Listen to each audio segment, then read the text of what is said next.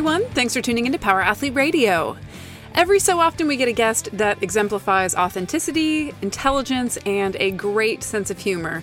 That guest this week is Keir Wenham-Flatt, and he's been a strength coach for over a decade.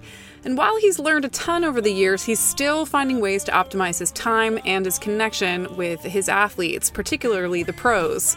One visit to his Instagram page, and you'll get a refreshing and hilarious insight into his coaching ethos. Here it is, episode 584.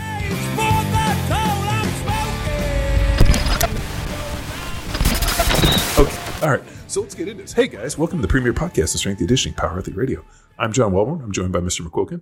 All right, and we got an awesome guest. Here we connected through pal TK Terrence Kennel. He uh, Yeah.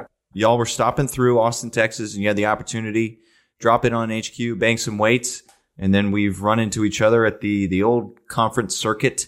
And I'm excited to to get you on, man, because you're on a tear on social. Probably my favorite follow at this point when it comes to More than Travis Scott. strength and conditioning Oh, memes strength okay. and just fucking dropping knowledge, dude. You're an, you're an entertaining dude, and you you got a world of experience, pun intended, for all the the uh, travel and coaching opportunities that you've had. So outside of the Instagram, man, at rugby underscore strength underscore coach, un, underscore no.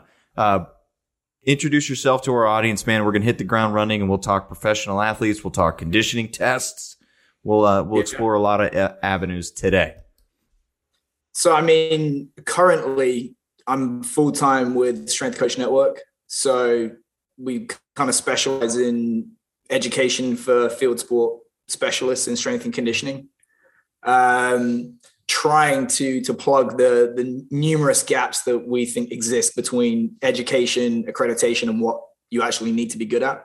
Mhm. But uh, prior to that, I was uh, a strength coach in professional and international rugby for about 10 years in five different countries. And then I decided, right, enough of this. I want to work in the NFL. And I came to America four years ago this week. And as we discussed off air, I promptly uh, found out I was having a child. And um, yeah, that basically set in motion a series of events where pretty much 14, 15 months ago, it was, it was like, right, good coach, good parent, make a choice. And here I am. Sweet man. So which one did you choose? I'm, I'm trying to, to be a good parent. Whether I, will I be. know. I'm kidding, dude. I, I just was uh, putting you on the spot a little bit. No, I mean it's it's difficult to be a tough parent. Or I'm, I'm just telling you, when uh, even if you're married and you know everybody lives in the home and there's no turmoil or everything, it's still difficult to be a parent. So I can't Yeah. imagine all the other extraneous circumstances applying to that. So good on you for uh, for for fighting that fight, dude. It's I'm I'm very lucky. I have an amazing wife and three wonderful kids, and it's a struggle every single day. Like I Yeah. dealt with uh, before 8 a.m. There were I can't find my socks. There were tears. I don't want to go to school. I think I have COVID. No, my nose is running. Is it because I'm not wearing socks? And this is all before like 7:50, and then we're in the car, and I'm like, oh my god, Ah, this parenting thing. The things they didn't tell you. Yeah, and strength strength coaching network. Let's kick off there. Okay. And this is where most of your time and effort is going into. And what was the origin of this? Because there there's an infinite number of online education opportunities. There's a lot of high power in governing bodies within the industry, but then you still chose to essentially stand up for the coach and empower their performance and education. the short answer is poverty. So I I started working for myself. I managed to time my graduation from college perfectly to coincide with the, the recession in 08. Hmm. So I effectively was forced, I was forced to work for myself from the very beginning. And I I started out private sector personal training. Then in 2010, I got my start in professional rugby. And I realized when you look at me, I don't look like an Instagram model. The only credibility I have is in working with rugby athletes, speaking about rugby, all that kind of stuff. That's the environment I work in. So for a number of years, it was rugby focused products and services for players. And then you realize that it's actually a horrible market to try and serve because the way that pro sport works in Europe is if you are an elite level youth athlete, you know you're going to make it, you get it for free. If you're an elite level adult pro, you get it for free, or you're not going to spend any money on yourself.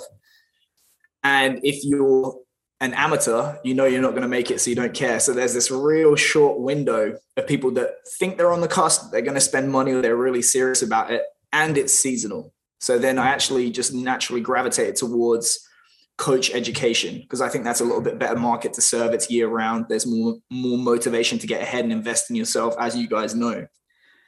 And then it got to a point where, you know, three four years ago, I looked at the membership and I realized, hang on, 75% of our members have nothing to do with rugby.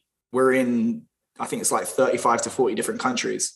So that's when I decided, right now is the time to, to cast the net a little bit wider and broaden it out to, to strength coaches everywhere.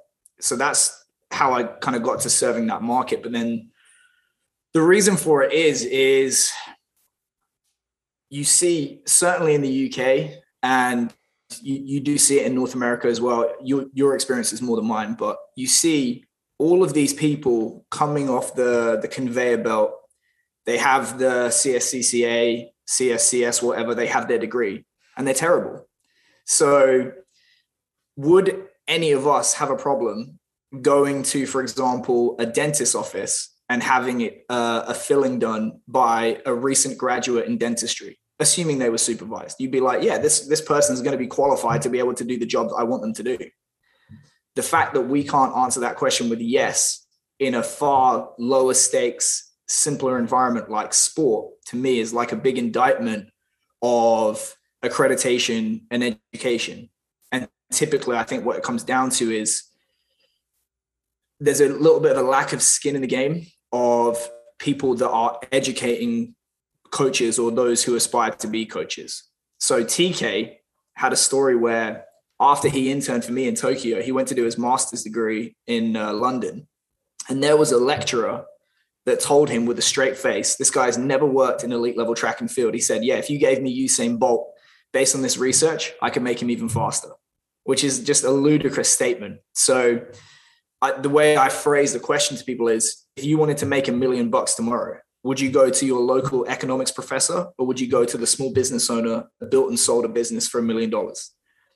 And that's a little bit lacking. Yeah, it's a little bit lacking in education where you've got people that have never worked in a particular environment or earned their living getting results, telling those who aspire to how to do it. And that's the gap we're trying to fill. Yeah, it always fascinates me. The uh, essentially done the internship process and train, and some of those dudes that were entering into that opportunity, and you just hold, hold your breath a little bit. Okay, good luck, buddy. Um, but but yeah, man, this it essentially uh, align with the mission in the sense, and some of our education is geared towards that practical sense. And it's not essentially what you know; it's how you're able to communicate that and apply it. And yeah a big mission in line with the Power Athlete Academy and the Strength Coach Network aligns very well. I always think too. I mean, uh, so much what the NSCA does, and not to knock them because I think they do a good job in some ways, uh, but a lot of the stuff's theoretical, and a lot of it's written from a certain perspective, and it's kind of training agnostic. So a lot of these guys come in and they're like, uh, "Okay, I have this degree, I know this information. How do I actually action it to elicit a response?" And I think that's where like the mentorship piece becomes so important. Keir, take us to your origins in, in coaching within the, the North American realm. So at the college level, like from your experience and then entering into that, that model, that system, that approach, what were some of the just moments where you're like, what is going on here? Power Athlete Nation want to take one minute to remind you why Power Athlete is performance for the people. We love the garage gymmer. We love the athlete that is taking their performance into their own hands. We offer eight different strength and conditioning programs reverse engineered from common goals like getting jacked, becoming more athletic, or introducing the barbell for the first time. To learn which program is best for you, head to powerathletehq.com slash training. If you're an enthusiast, a parent, or a professional coach, we also offer education – at academy.powerathletehq.com. Learn the method to the madness, the Power Athlete methodology, and a hell of a lot more. Next up, shop.powerathletehq.com. Hoodies, tees, sweats, shorts, You name it, we got it, including posters. You put this up in your garage gym, you're staring at it underneath the bar. I guarantee that you're going to add 10% to your next rep max. And finally, you can check us out on YouTube. We're dropping movement demonstrations going through our setup and execution of the finer movements found on all of our power athlete training programs and cutting clips of this podcast that you're listening to right now. So if you want to share in this experience with your lifting buddies, go ahead, seek out Power Athlete on YouTube. And now, back to the premier podcast in strength and conditioning. Yeah, I mean it's it's fundamentally corrupt. to, to, you know, not to be too blunt. I mean, there's like there's so many angles you can approach it from, but I think it's one of those things where if you imagine there are other fields, right, where if you were a, a stockbroker or a, or a trader, you're going to be judged on profit and loss. You can be a dick to everyone else, but if you make the company millions of dollars every single year, you're probably going to get retained and promoted. And if you're the nicest guy in the world and you lose the company money every single year, you're going to get fired. So the, the the easier it becomes to point to your contribution and demonstrate, hey, I'm moving the needle in this organization. I deserve to be here. It's a more pure evaluation, in my opinion. But then if you ask the average strength coach or the average group of strength coaches and say, right, define exactly what it is you do that's quantifiable and point to your contribution in this organization. And it's just, it's, it's one of the facts of strength and conditioning. It's extremely murky. Nobody's an island. You can have sport coaches and ATCs that make you look like a genius or the reverse, and the same works for, for you and them. So in reality, there's nothing that you can really point to that's your own and say, well, this is mine. I deserve this pay. I'm, I'm saving you this amount of money every single year. And as a result, it becomes more about being liked by those in positions of power than it is pointing to your quantifiable difference that you make. Because when you can't do that, it just becomes a, a case of, well, well, we think he's good. And that's where you get the the alignment, for example, between head coaches and, and strength coaches. If you understand that fact implicitly or explicitly, you suddenly become incentivized to keep that person happy and for them to like you more than to tell them the truth. It, given that your your job security is going to hinge upon it, um, and then if, if you if you look at what most institutions aspire to, they want they say they want a high performance model, which is athlete gets put at the, the, the center of everything. If it moves the organization closer towards winning, we do it. If it doesn't, we get rid of it. High performers get retained and promoted low performers get removed from the organization. It's great to say that, but then the reality and the cost of making the decisions associated with that, most organizations don't have the appetite for. And uh, that was my experience of it. Uh, what is that cost? Just simply salaries? Just having five coaches and the, that's too much? Well, don't don't you think in professional sports people are really just searching? Like, I mean, you get to a certain point, and I imagine there's like a, uh, the echo chamber where you're just like want people that give you the information that you want to hear. Like, I, I can't imagine the Nick Sabans of the world are wanting to bring in a strength coach. It's like, no, no, no, you're not doing this right, or kind of brings them in something. I'm sure they just hire people that implement the system they want and are really good at holding, you know, getting people back so that we don't get a uh, on the field penalties in professional in football. I, I like that's why you know strength coaches get dealt the card of being the get back coach. I know you guys yeah, no, I mean, you but guys, it, uh, but that becomes like a real, like, what are, you know, like, uh, you make a great point. Like, uh, are they searching for a high performance model or they just want somebody that keeps the machine running and tells them what they want to hear? And I think, uh, these yeah. guys get to a certain point where like, that's what they want, you know, and, and, uh, in professional sports, especially here in America, the the trick is just to get sign the you know best athletes you can you know and uh, like any any NFL strength coach that tells you that they develop people is high. I mean the biggest deal in the NFL as strength coaches don't get people hurt. Don't put a system that puts guys at risk. Like make sure that they're fit enough and just strong enough to that they can get on the field and perform and don't fucking hurt them strength coach that gets people hurt they get fired. So I mean there's kind of this balance between I'm sure Kanavi and these other guys would argue with me like they want to develop people, but they they're not going to develop people at the point of maybe potentially getting them hurt. The number one thing is do no harm. Make sure they're there on Sunday to play. Yeah, and you know the, the other problem is is like as well when strength coaches get hired, it's hired by head football coaches, administrators, and whoever else. So fundamentally, you're being hired by people that don't have the qualification to tell good from bad.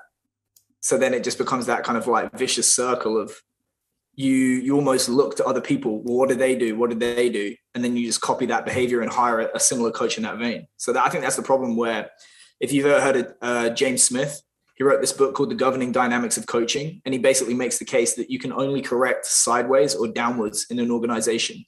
So ultimately you need the head coach to have sufficient knowledge to know that he's making or she is making a good pick in terms of the strength coach. But then the owner or the, the GM needs to have the sufficient knowledge of what makes a good head coach to select them. And then the owner has to know what makes a good GM and so on. So if the fish rots from the head down, if the people at the top don't have the, the knowledge or the qualification to make objective decisions, everything thereafter becomes a problem. Well, I could definitely agree with all that. I think plenty of examples in the NFL. We Yeah. look at the Houston Texans right now. Well, I mean, uh, just because somebody has the money to buy a team doesn't necessarily or necessarily grant them the wisdom and the intelligence to actually win football games. And we've seen this over and over again. Uh, the owners that are most successful find somebody who's extremely knowledgeable in every aspect of this, and then allow them to run the ship and step away. I.e., like look at Jerry Jones. What the fuck does Jerry Jones know about football? Ask him; he probably knows fucking everything. But uh, you know, I mean, there's a guy who it's a it's a lot about him, and you know, he brought in uh, Mike McCarthy, who's you know was in within Green Bay and the way that thing runs. I mean, so it's pretty interesting that I think if these guys want to be successful as owners, they find really good football people and let them do what they want to do, and then they just show up on Sunday and wave a little flag. I mean, look at the Dan Snyder's. Like, what more of a train wreck and a fucking cesspool is that organization? And it's it comes from the top down. He said it rots from the head down that fucking organization. And I think I read uh, recently, it was probably last week, there was a article in one of the magazines that talked about this guy should be have his franchise stripped for not only the bullshit, the cheapness, the way he's run this thing, but they should vote this fucking guy out and get rid of him and sell his franchise for just being a shitty owner. Callback. He also owns Astro World. Travis Scott. Just that's just Wait. saying. Oh, really? Oh yeah. so he ba- Six Flags. so he's basically Travis Scotting The Reds. the Redskins. Excuse me. The Washington football team. Well, did they get a new name yet? No, I think he's just sticking with the WFT to stick it to the NFL The WFT, the Washington football team. uh, that's funny. I, yeah, but I mean that dude. Uh, you know, I mean, uh, I don't know if you've seen that the Denver Broncos are coming up for sale, and Peyton Whoa. Manning and his brother are vying to be, you know, with John Elway to become Papa owners. Papa John's. Uh, dude, uh, there was a pretty interesting point that the Manning brothers never took a cut in salary because they've always been had this idea that they were going to war chest money to become NFL owners. And now they put together a group with Elway. And like, if Peyton and his brother and Elway go in and buy the the Denver Broncos, I got to think they got a pretty good chance. I mean, there's three pretty good football minds now. There's three egos, and nobody's ego is bigger I than, don't think. I mean, than Elway's. yeah, I think Elway's got the biggest because Peyton and Eli they make fun of themselves. Yeah, no. often. Well, they have self-deprecating humor, and I, I personally know Peyton, and Peyton's a good fucking dude. Like, uh, you can't like I've never heard anybody say I hate Peyton Manning. The only people that say that are people that played against him when he torched him. He's a fucking great guy, and his brother's a good dude too. So, uh, Elway, on the other hand, holy shit, dude, megalomaniac of the highest order. But maybe that's what you need to win in professional sports. What? Yeah, Keir, take us take us into winning. So you've multiple sports, different countries, a vast number of experience. Like, what are some commonalities between winning teams that you've seen in your experience? I should say that most of the winning has been me watching other people win. Like I'm, I'm not going to gild the lily. Like when we, I was with Argentina, I think I arrived the the second or third year that they joined the Southern Hemisphere Championship. So that you end up just by accident playing number one, two, and three in the world twice a year, every year. And we were 0 and 17 for the first three years, one of which I was not there for. So you get to see a lot of winning when other people are doing it to you. But then, you know, I was lucky enough in in Tokyo to to work with four All Blacks that won the World Cup. Obviously, everyone loves to talk about legacy in the book, and that was honestly one of the reasons that I went to Japan was to work with those guys and try and you know observe them for a couple of years and get an idea of it. But I think when I've worked in good organizations, I think there is a real clear sense of mission. So everybody knows what it is they're there to do, and every decision gets passed through that lens. So for us, it was is the decision that we're about to make right now going to move us closer towards winning the World Cup or further from? And if it was yes, we did it. And if the answer was no, contrast that to say uh, college, it would be like, okay, is this going to help us win a championship? And you say yes to go do it, and say, oh, what about this? What about the student experience? What about our relationship with this uh, sport coach? What about revenue? What about this? What about that? So it's when when you get you're making a millimeter of progress in a million different directions as opposed to just going all out in one direction. I think that's one thing. Um, I, I feel like, as you mentioned, when you you agree with people beforehand, here's the stuff that you're responsible for, and you have the authority to match it because there's nothing worse than being being told this is your fault, but then knowing that you didn't have the ability to control that outcome. So re- responsibility and authority together, focus, metrics. Here's how we're going to measure you, and then you're evaluated on those criteria. What tends to happen, especially in college, is I say, right, here's the thing that we're going to judge you about. Then when they want to get rid of you, it's like, well, here's a few other reasons. You know, the athletes don't like the sessions, the sport coach doesn't like you, and so on. But on the front end, you get told you're going to be judged on wins and losses and injury rate, for example. Um, it does help, I think, when you're in an organization where there are no really poisonous characters. I'll say that not everyone has to love each other. There are going to be relationships within teams where people don't like each other, but if they can put that to one side and concentrate on the the objective, that's okay. But it's even better when you know everyone gets on with one another. And then the thing I noticed about the All Blacks is they weren't the biggest, strongest, fastest, fittest. They were all good, but they were all obsessed with the game. They were all PhDs and just the, the fundamentals. That was the thing that really impressed me with those guys. Yeah, let me ask you about that. I mean, it's such an interesting phenomenon. I'm sure. I mean, dude, books have been written on this, volumes of about the All Blacks and the fact that like here's this little country of New Zealand that consistently has put out like the highest performers in terms of this rugby.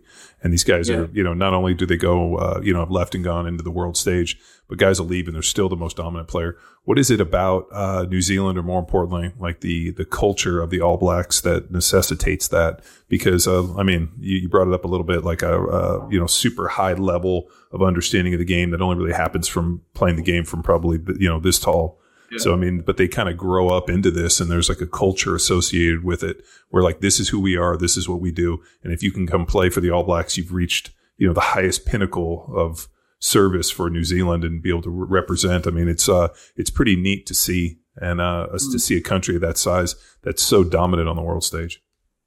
Yeah, I mean, so that that country is four million people, which is incredible when you think about the level of dominance that they've had. I think their win rate ever is 75%. And a, a, bad year for them is two losses out of around 13, 14 games. People that read legacy think it's one way. The they're they're picking these the angels best behavior tons of integrity stuff like that i have to say they're as bad behaved as all other professional athletes new zealand has the second worst alcohol culture of any nation i've in, encountered um, what's the first japan Japan. Japan by far. Oh my god. The Japanese yeah, yeah, are terrible drinkers. Awful drinkers.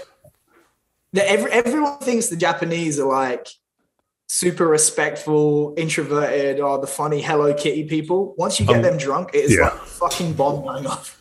yeah, yeah. yeah, no, and they they have a. I mean, they do have a really strong alcohol culture. Like I remember we were in Japan like there were whiskey bars. I mean, wine bars. Like uh, soju. is that only Korea? Uh, yeah, I think I might only be Korean. But I was amazed at the amount of bars. Like, uh, and somebody tried to tell me that there were more bars in like Osaka than there were in Dublin, and I'm like, there's no fucking way.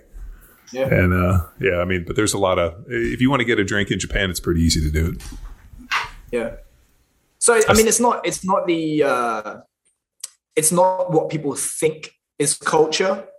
What it is, I remember speaking to um, to one of the boys, and he ended up playing fifty something times for New Zealand, and he probably would have played hundred times for any other country. But he said the way it works is when you're established, that shirt is yours. If you have a long term injury or something comes up, you get one more chance to get it back. That's it. The, the, the policy was you're going to have one chance to win your shirt back. If you can't do it, you're basically you're gone. So I coached another guy that he he managed a time winning the World Cup just as he came up. He managed 15 games for New Zealand, and here's another guy. If he played for England, 100 caps easy. So there's this outrageous culture of of competition, and specifically because it's small, they they don't let anyone get above their station. So you you know people talk about well you, you could play for the All Blacks, but you could go to the the pub where you live and they they just treat you normally because it's like it's almost like a small town mentality. And as you mentioned, it's it's the culture of sport. So James Smith again said basically all you need to to win long term in sport is culture don't need to be trained to to qualify to play at a certain level but if you incentivize them enough with money and you have a strong enough culture that that sport attracts the best athletes it becomes a self-fulfilling prophecy where you end up being uh, one of the best so in new zealand if you play for the all blacks you belong in the population of without question the best athletes in that country by far in england if you play rugby it's probably because you couldn't get tempted or you weren't good enough to play in the EPL. So, what tends to be the dominant sport in each of these countries attracts the best athletic talent. So, if you're from Eastern Europe or Central Asia, you're going to be a wrestler or a weightlifter. If you're in Japan, you're going to play baseball. If you're in New Zealand, you are going to be a rugby player. So, you're getting the, the best of the best of the best of a few different factors that kind of come together. Yeah, I mean, in uh, four billion people, I mean, r- roughly Southern California, I think Orange County, LA is more than is almost four million, if not three and a half. So I mean, you're talking about a country roughly the size of like not even all of Southern California. Yeah, always pretty well. But yeah, that's uh, it's true. I mean, in, in this country, if uh, you're a big dude that can move fast, you go play in in the NFL, or uh, if you're super tall, you go play in the NBA. I mean, it's it's pretty interesting. You see like the rise of just different professional sports, and then in New Zealand, I mean, it's what you got. If you can do it, you go and play for the All Blacks. Yeah, Sports Gene book. It's like if you are a man over seven feet in the United States, there's like 33% chance of being in the NBA. Dude, Something my favorite is meeting dudes that are seven feet that don't play in the NBA. And you're like, that fucking they, sucks. Well, we got a tall guy, block one coach.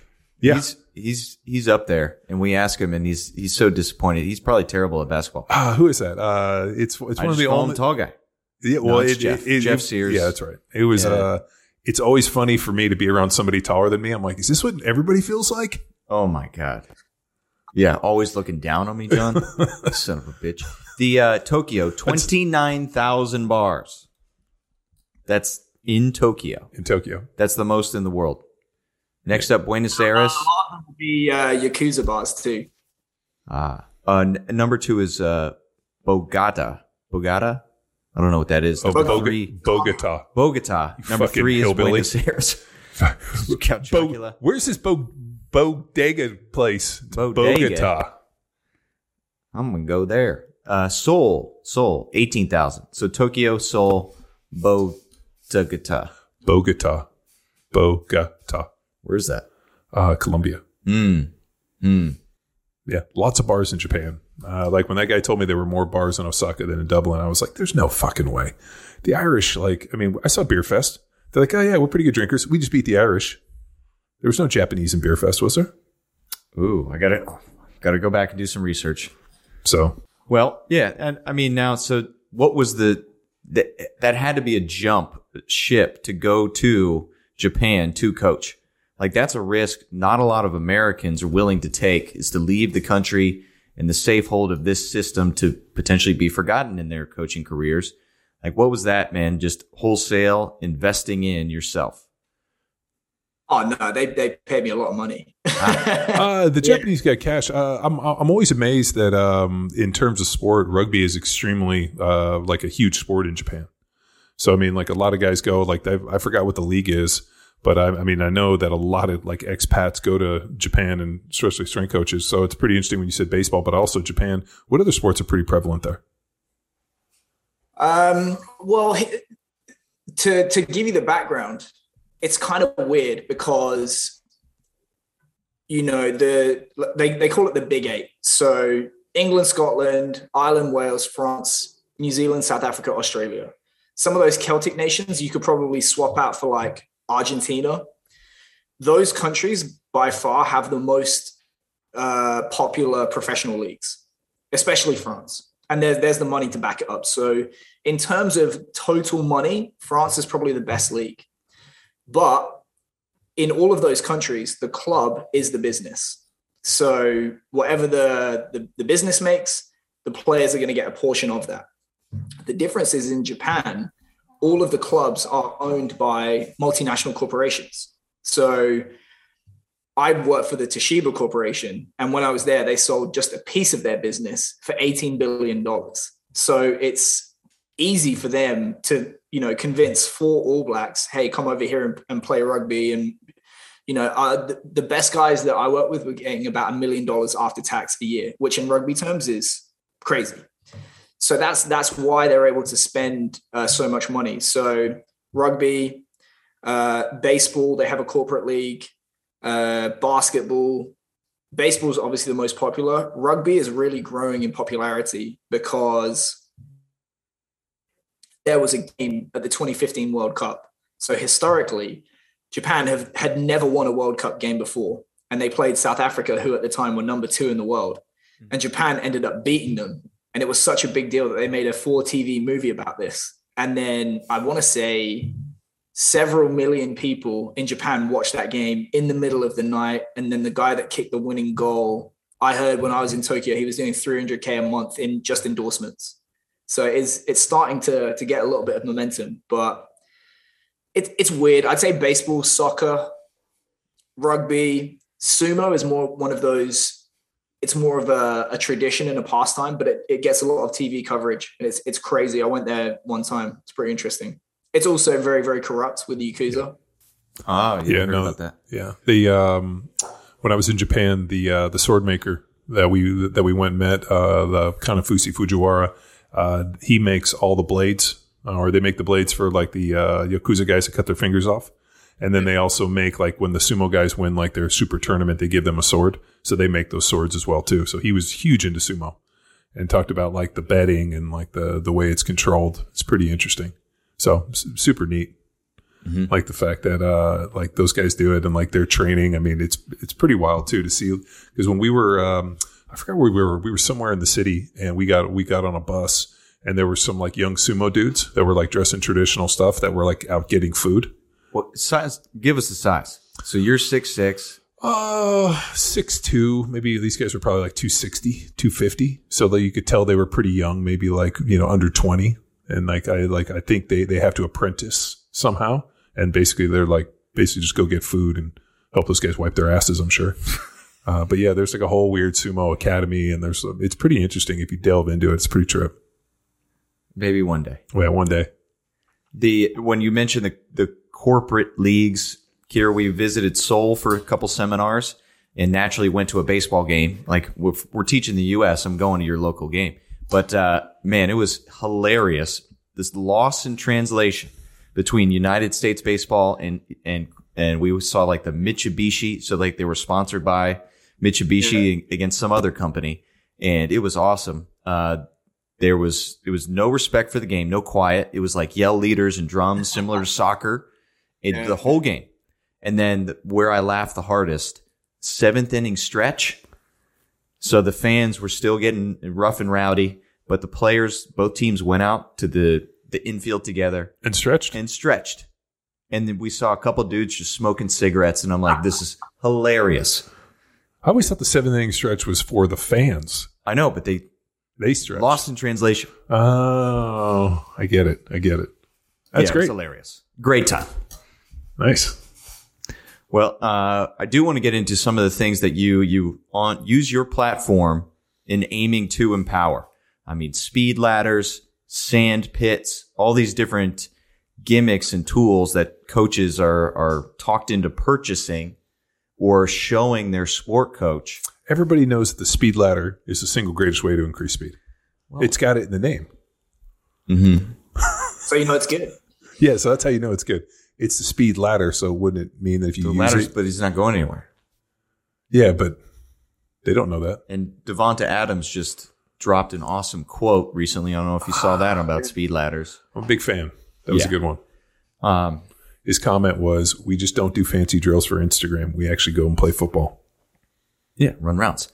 So take us into, uh, I mean, intelligently standing up for good, solid training, and then with a, a sense of humor. Yeah, I think I've got it here actually. I've got this book.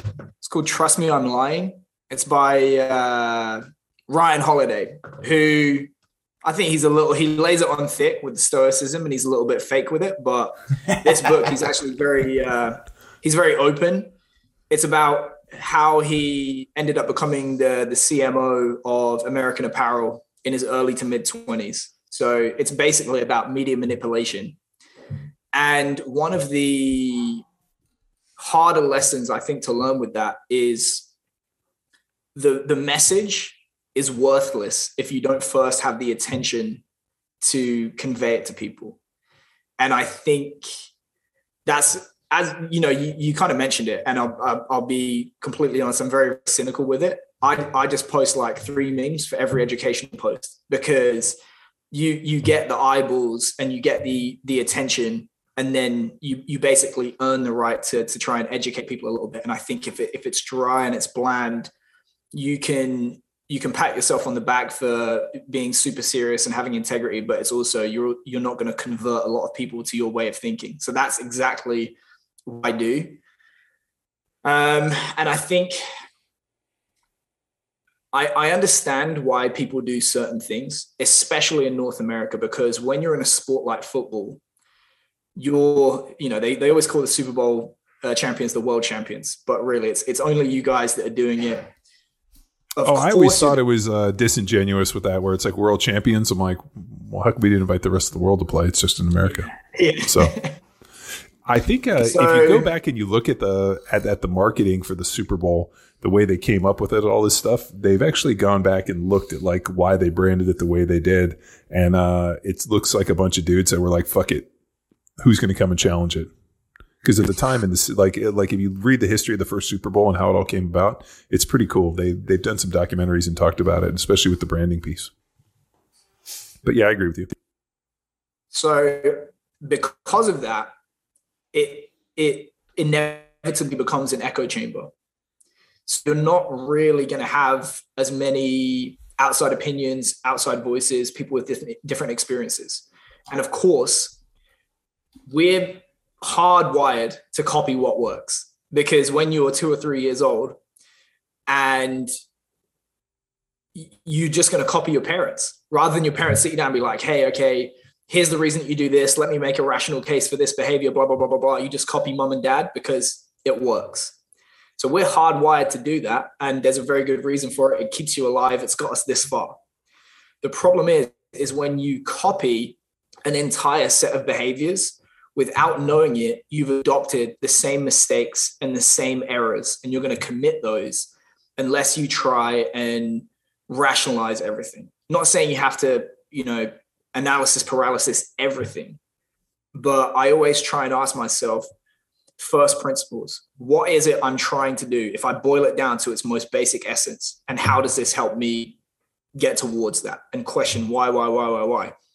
And there's so many things where the only possible answer could be you are doing this because the guy that taught you did it, or you did it when you were a player. And then it just gets passed up the chain. And really, just several generations of, well, this is the way that we've always done it. And if there's been any perspective that I've been able to offer, it's probably as a result of me not coming up in that environment. And of course, I still make, you know, schoolboy errors. Like my assistant had to whisper to me, like once, "Hey, the the corners and the safeties are both DBs. It's not like separate groups, like shit like that. But there is other stuff that I can uh, provide insight on. And like one of the stories that I love was uh, the English Institute of Sport. They had this guy. His job was just to come up with innovation. He was like the chief innovation officer. And he came into the the Bob Skeleton, which is like basically this like big it's kind of like a baking tray and you lay on it and you just fucking fly down a, an ice chute at like 80 miles an hour face first. And they had this athlete where they they figured out a tenth of a second from the start is like this crazy margin at the end. And if you basically get the start right, you're going to win the gold medal. So this guy came in and he looked at this athlete warming up. He's like, right, okay, she's finished the warm up. And then she walks up and waits for her call and whatever. And there was like 15, 20 minutes where this chick was in spandex in sub zero temperatures. And he's like, why don't you just keep her warm? And she's probably going to have a better start. So the only thing that they did was give this chick a reflective uh, tinfoil blanket. And it ended up taking something like two tenths of her start. And she won the gold medal. So I think that can reinforce the potential value of outside perspectives. And that, that's what I'm, I think that's what I've been able to bring, plus a little bit of messaging and yeah, we'll see. Like the tribe test. Exactly. I mean, I'm having fun in, in engaging with the the content you're putting out here. Uh, we often see in some of the, I mean, videos passed around, people are inventing, you know, or reinventing Franz Bosch's book. Sure. And uh, just kind of chuckle a little bit. But uh, I mean, they're doing a great job I mean, if- reinventing it for the first time. Yeah, no, I mean, and they, uh, I love like the the graphs and all the information they do, where it's, you read it and you're like, I like one, I would never even have thought to put a graph of something so ridiculous, but people are doing it, and you know they're getting followers and people are influenced. I think what happens too is uh, you move so far down the chain on this stuff that you forget that there's people that are first logging on that have never heard of any of these things, and uh, you know things that like when you read it, you're like, well, yeah, I mean, do we? I didn't even know that needed to be said. But a lot of times, I mean, like there's people that are first going to step into their gym that, you know, uh, started lifting weights and all of a sudden or have this big eyed dream of being a strength coach. And there's some guy that that's going to happen to today and somebody tomorrow. And I think a lot of times we just forget that it's like podcasting. Oh, wow. This is your first podcast? Dude, we've been doing hundreds of these things for years. And so, I mean, there's, uh, I guarantee that today there's going to be some guy who's launching his podcast and this is his very first one. Yeah, And, uh, Keir, what's what's it called? I'm kidding. Let me tell you about podcasting, dude, right? So I went to a business event in Sydney. So I, when was I living in Sydney? Seven years ago. I went there. I paid a grand to go to it. And this guy's like, podcasting is the next big thing. Start a podcast today. It's free marketing. And I was like, okay. And I did the shittest podcast of like, oh, tell me how you train. Tell me how you became a strength coach, blah, blah, blah, blah, blah. At the time, I think I was getting 15,000 unique listens a month, which for that niche is pretty okay. Last year, I'm like, I should probably do a podcast again. I got bored, I put it away, and I was like, right, I'm going to do a podcast. I've got all this knowledge, I've got more money behind it. It's going to be higher production values. And you know what? It's not going to be formulaic. I'm going to interview all these really interesting people. So I interviewed a Navy SEAL, a former heroin addict, a guy that walked away from half a million dollars at Amazon, an MMA fighter, all these like interesting people. And I was like, I'm going to let people use their own intelligence. 1,000 listeners a month. well, the problem was uh, there was probably way less podcasts 15 years ago when you you know or years ago. Now it's just fuck. It's so. I mean, even when we look at like the podcast rankings, things that pop up, you're like, never heard of that podcast. So it's pretty Yeah. interesting, like how much more noise. I mean, it feels like at this point. I mean, when uh, I like I laugh with uh, Joe Rogan when he first pitched the idea of like I'm going to invite my friends on, we're going to talk, and people are like, people aren't going to listen to that shit. He's like, I think it's going to be big, and he's grown it into the biggest podcast. Um, but I think people are looking at it and thinking like, I mean, there's just saturation in the market. If I go search for podcasts now, I mean, there's podcast apps and there's all this stuff. I mean, before you physically, like I know for us, you had to come to our website and listen to the podcast on our website On the line. on Yeah. the line. And now we have, you know, now we're on Spotify, there's YouTube. I mean, there's so many different ways to stream this information.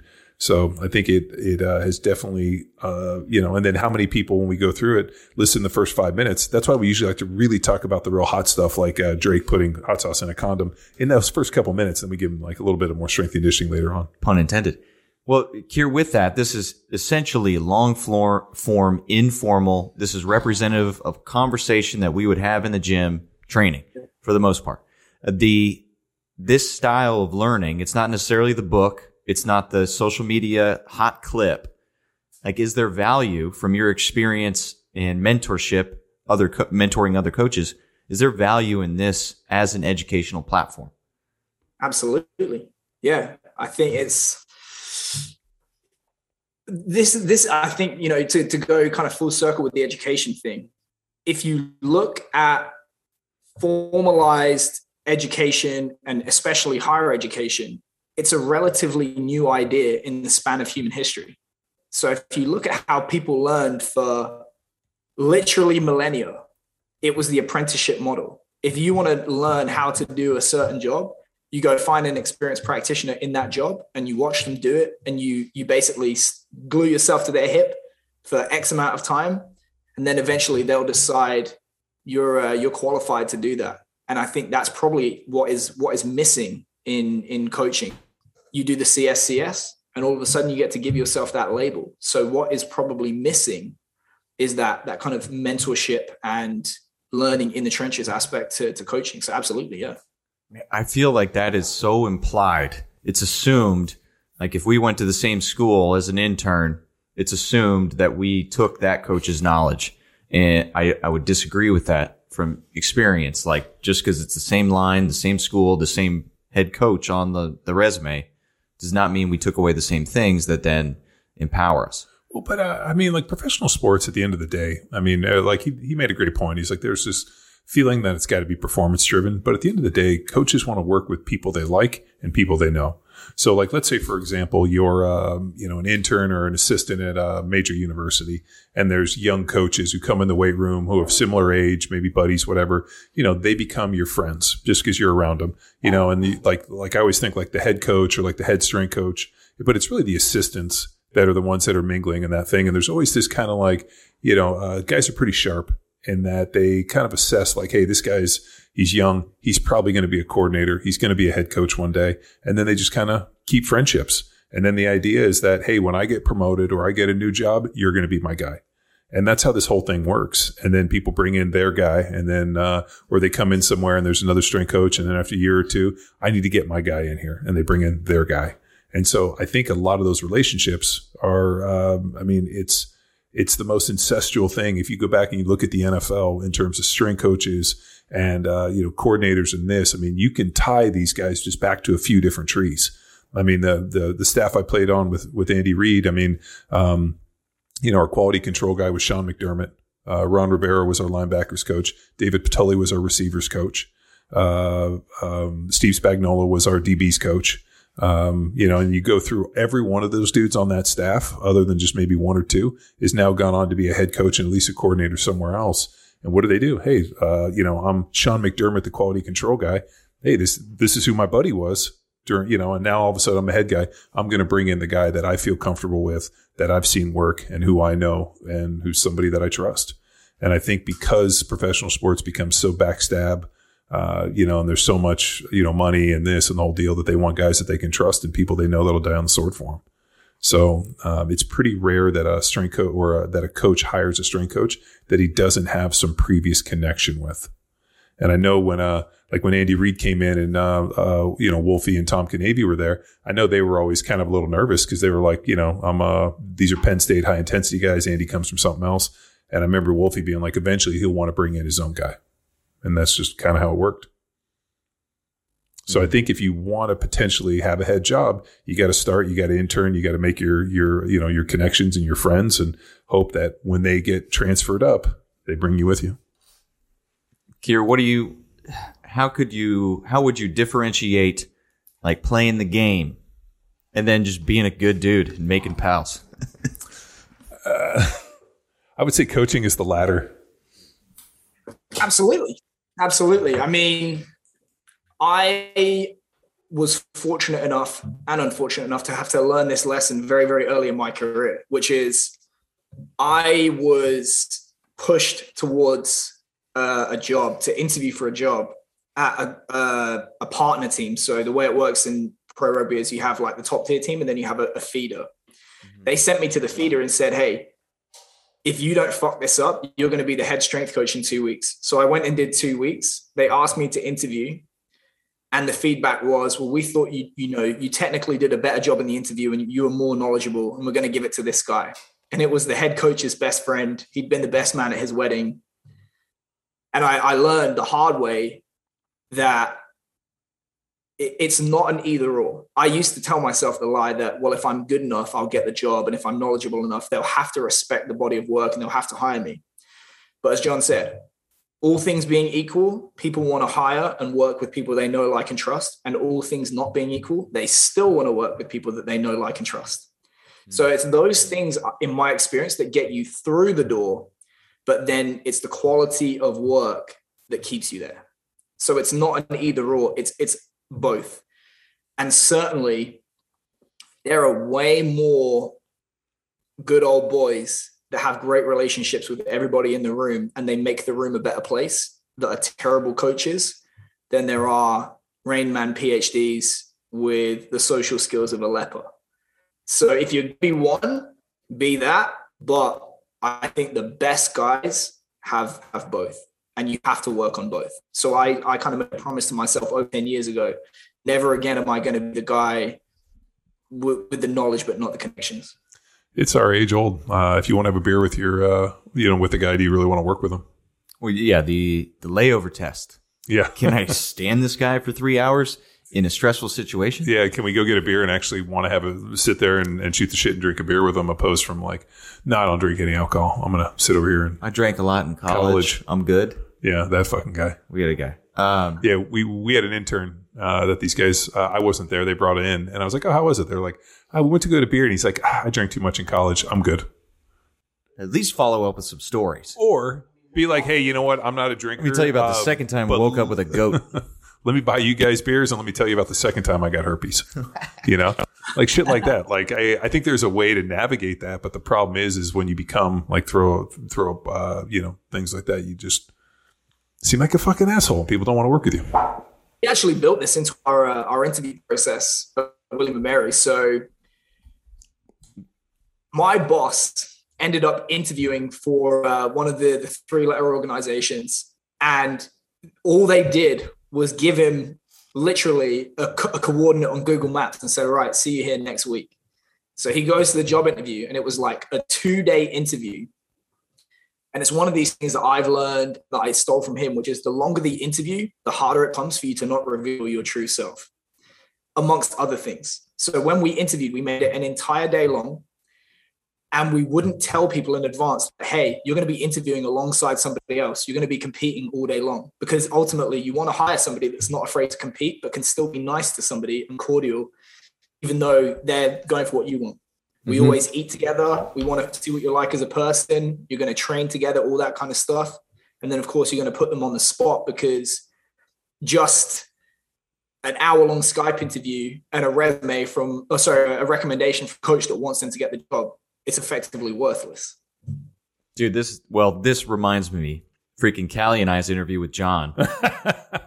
Callie, uh, dude, that's one of my most favorite interviews and one of my my favorite times. And the best is because we really weren't fucking with you.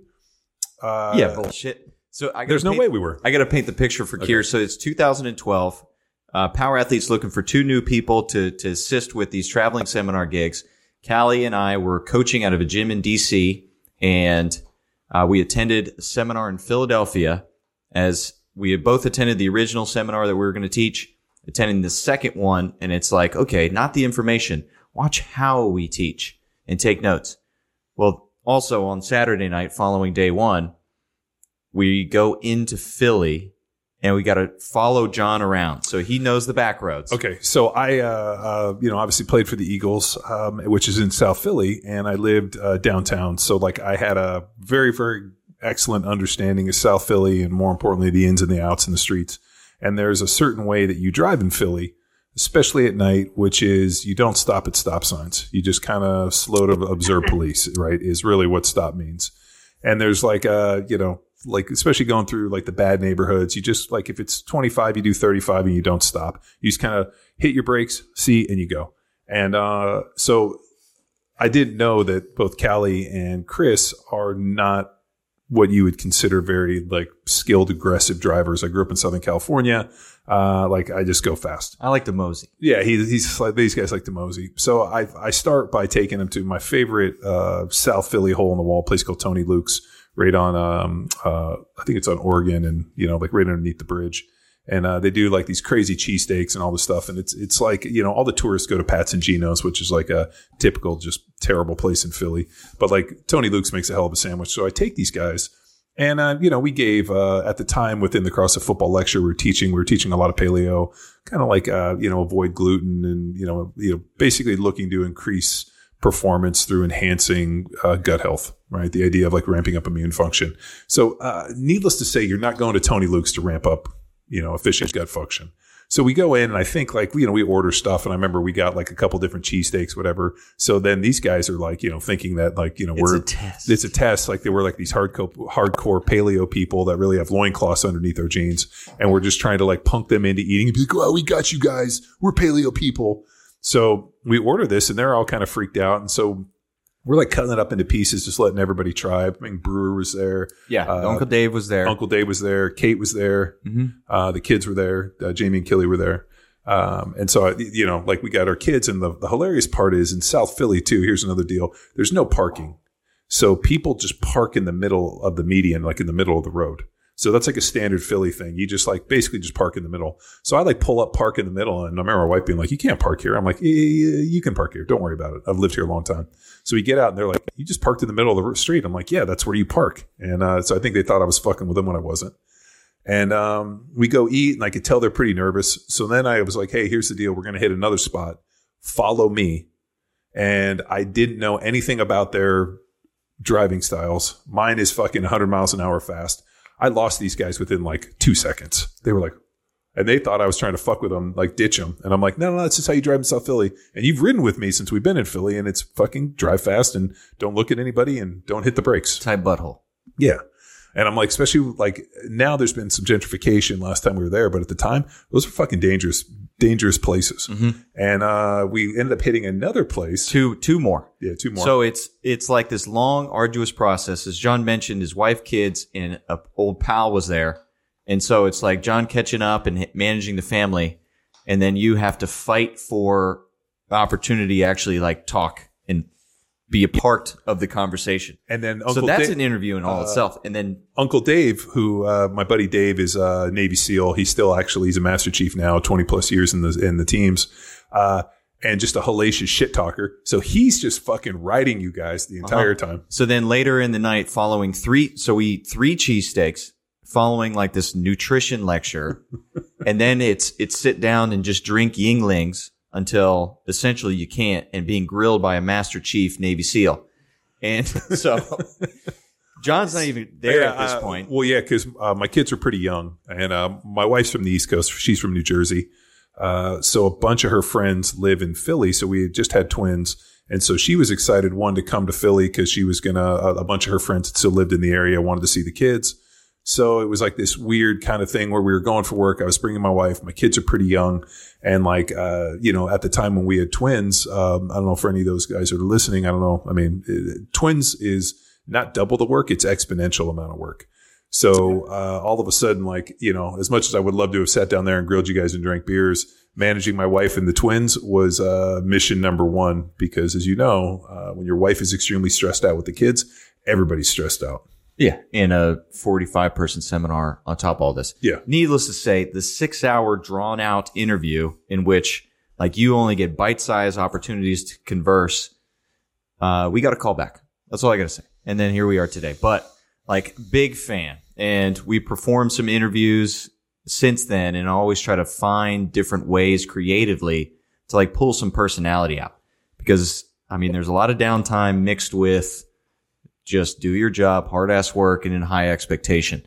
Uh, so that man, I'm always fascinated with that. So like what more? I'm sure you've had the inter- opportunity to interview personally, but then mentor and interview people. Like what are some cool things that you try to pull out of people in such a short amount of, of time?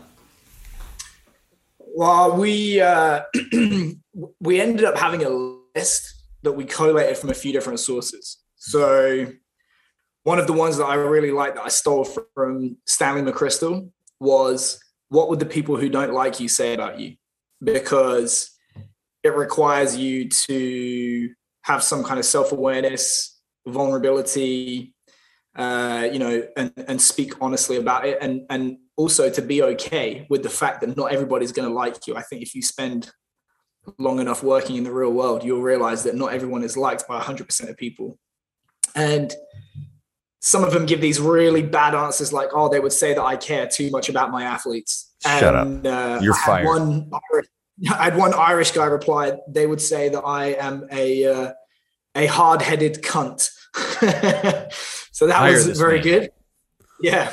I, um, I, thought for the New Ze- I, I, thought for the Australians the uh, cunt was a term of endearment.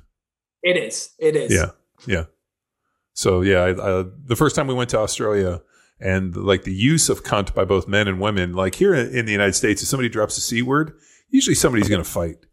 Uh, and then I was like, as I heard it dropped, I finally like I remember I tapped Daz and I was like, Daz, uh, you guys are using that a little different. It's like, oh no, it's a term of endearment. I'm like, in the United States, uh, you drop that, they're, they're going to fight. And he's like, I know. We figured that out the first time we were at a bar, and I called the dude a cunt.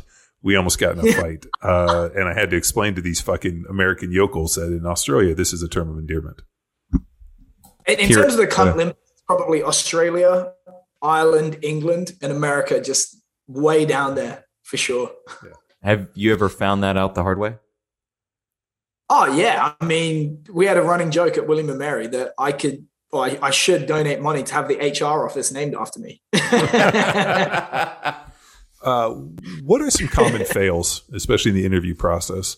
Like, like what are some just glaring things that you see where you're like, "Fuck, this guy isn't gonna necessarily do well here," or more importantly, things that you could help people avoid the pitfalls? So, I mean, it's those if we were to interview in person, it, they've already passed a lot of those things. So that's what we're trying to tease out with those questions. Because obviously, you, you want to get to the narrowest field possible as soon as possible so that you can really drill deep on people. That was one of them. Another thing, I, I'm obsessed with uh, Peter Thiel. So he's the first outside investor in Facebook. He's he's a friggin' weirdo, but he wrote this awesome book called Zero to One and his thing is all great businesses and uh, organizations are effectively built on what is it that you believe to be true, that you know to be true, that nobody else agrees with you on. Because if you do what everyone else does, you get what everyone else got. There's no competitive advantage. The price is baked in. So, in order to get ahead of the field, you have to one, be a contrarian, and two, have the judgment to know that people aren't doing it just because they haven't thought of it rather than because it's a terrible idea. So we ask people, what is it that conventional strength and conditioning is wrong on? If you stood up in a conference and said this, 99 people out of 100 are going to disagree with you and, and make you a pariah. So we'd look for that. We would look for, uh, we would create these mental exercises where we put constraints on people. Say, right, you have 15 minutes a day to train an athlete to make them elite in a sport. What are you going to do? Mm-hmm. And anyone that says any weight room exercise is gone straight away because the answer should be train for your sport. And then if you have a little bit more time, then it would be the field based stuff, and then it would be lifting and, and all that kind of stuff. Um, and then when it comes down to, as you mentioned, people people want to feel comfortable. They want to feel that there's a good connection, a good relationship, because the right message delivered by the wrong person will fall on deaf ears. So there has to be both in place.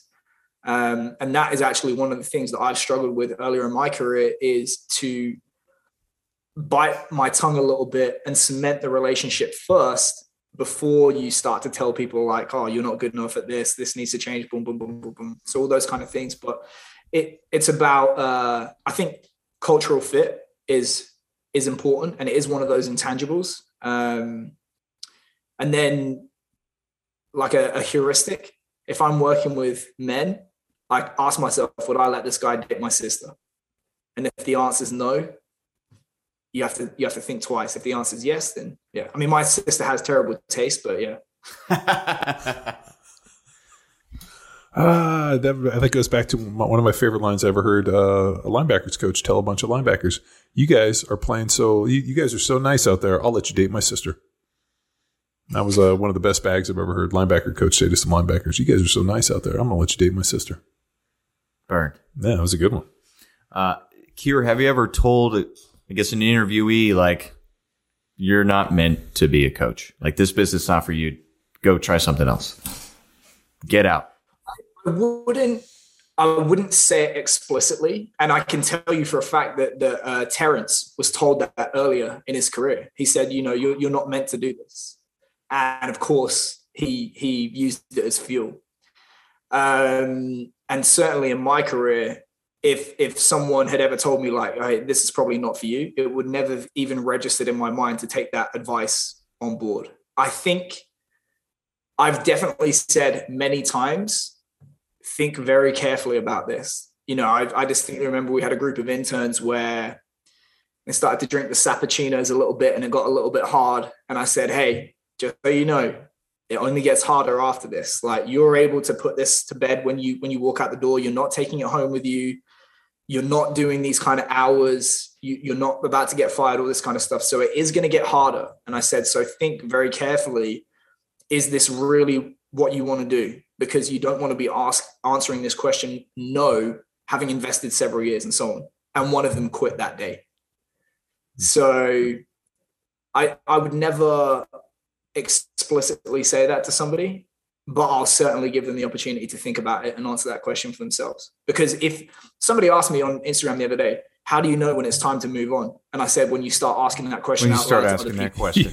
Yeah. you've already decided You've already decided.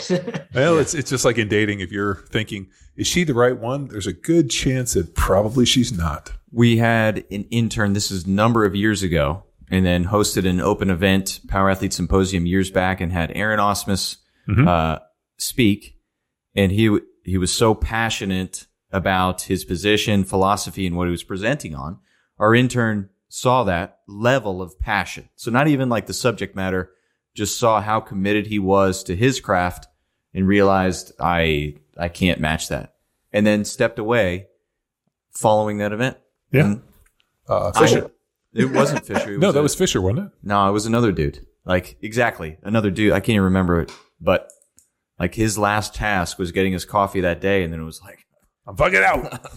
Peace. Uh, I remember Fisher had a d- design, or uh, who, who still actually uh, still hits me up and we still stay in contact.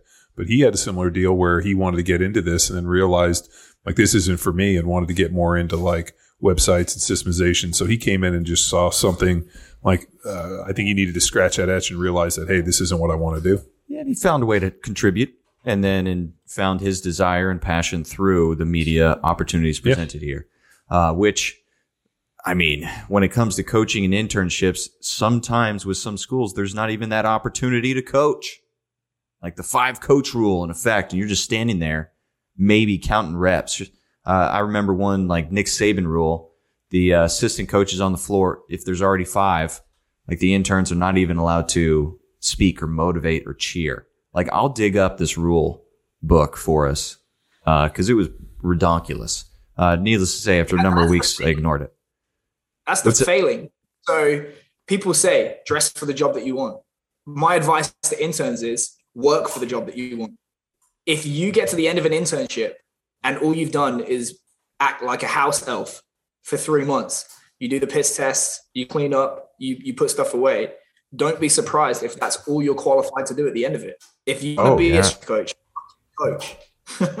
yeah, the this was at UT, and I found a niche with the walk-ons just the dudes that weren't getting the coaching, and then yeah. essentially just I had a little barbell club on the side and have some fun with that that group. Um, one of which is now a strength coach, so some connection made there. The what else do I want to get into, man? I want to give you the opportunity to highlight the the strength coach network. So what what do you have coming up? I know you got a, another course level here premiering. Yeah. Like what what can coaches expect when they dive into the education, and then where is it going? So uh, we, we touched on it a little bit before. I think the, the problem with a lot of coach education is that it ultimately doesn't serve the coach.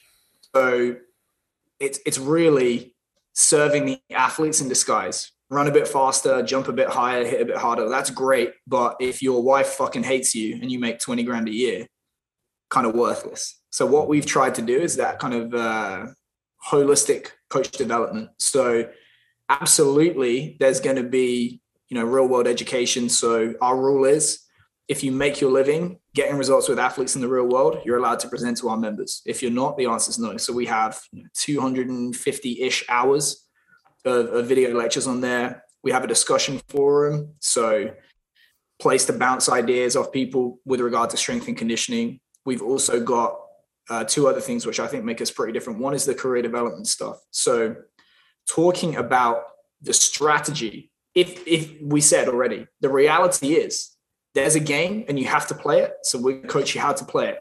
We're going to help you design your resume. We're going to introduce you to people in our network. We're going to arrange meetups. We're going to talk about your strategy for this and that and try and get you a job. And then also the the business of coaching.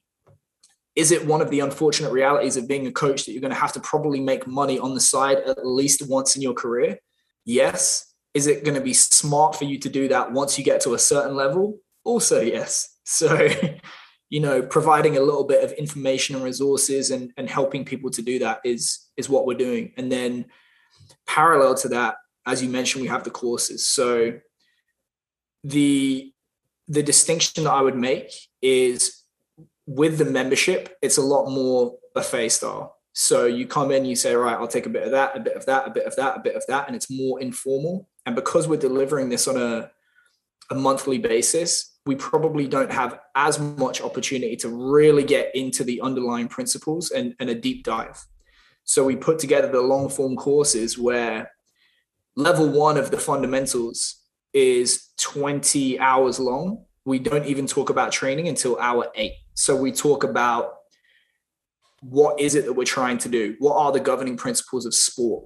What is stress physiology? What are mental models? How do you problem solve? How do you think about thinking as a coach? What is financial literacy? All this kind of stuff. And then we say, right, now let's coach. So that level was for people that aspire to be a coach or they're starting out in their careers. Then this is the hard truth about coaching.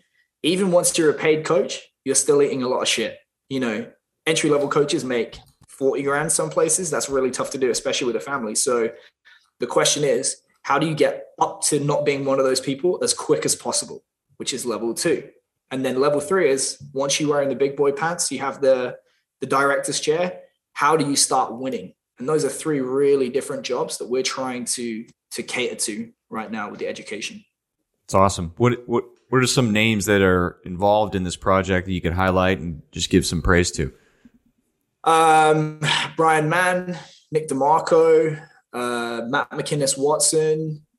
Uh, we had a guy from Precision Nutrition, Dominic Matteo. We had a guy do the financial literacy module that has 200 million under management. Um, yeah, we got a whole. I, I did a little bit. Um, Jake Tuura, Cameron Josse, uh, um, Indiana, just some some really really good guys. Sweet man. Sweet. Um, I know I'll be running into you this July at, at Jay DeMayo's um, the seminar.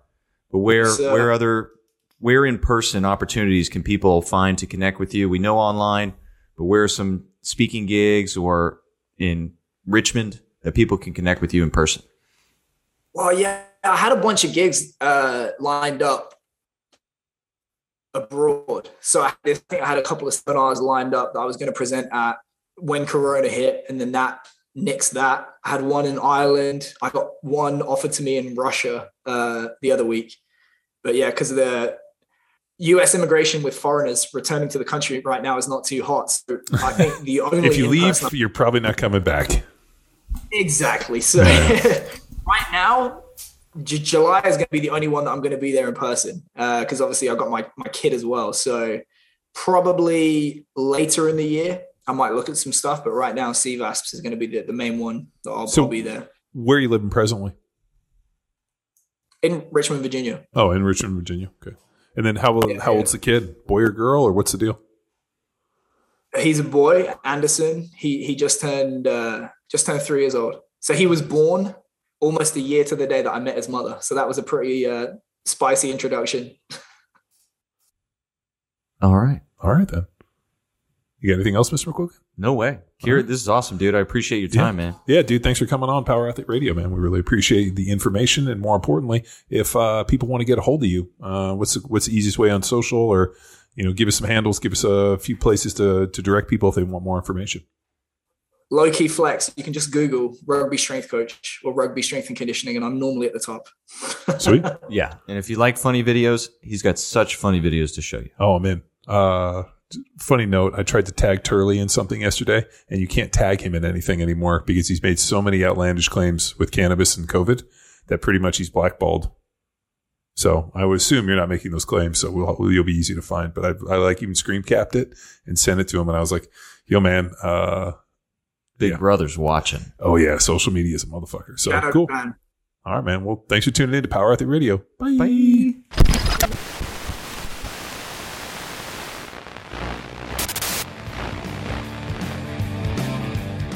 Now it's time for you to empower your performance. You can find Keir Wenham-Flatt on Instagram at rugby underscore strength dash coach. Until next time, bye! Drive on driver, driver.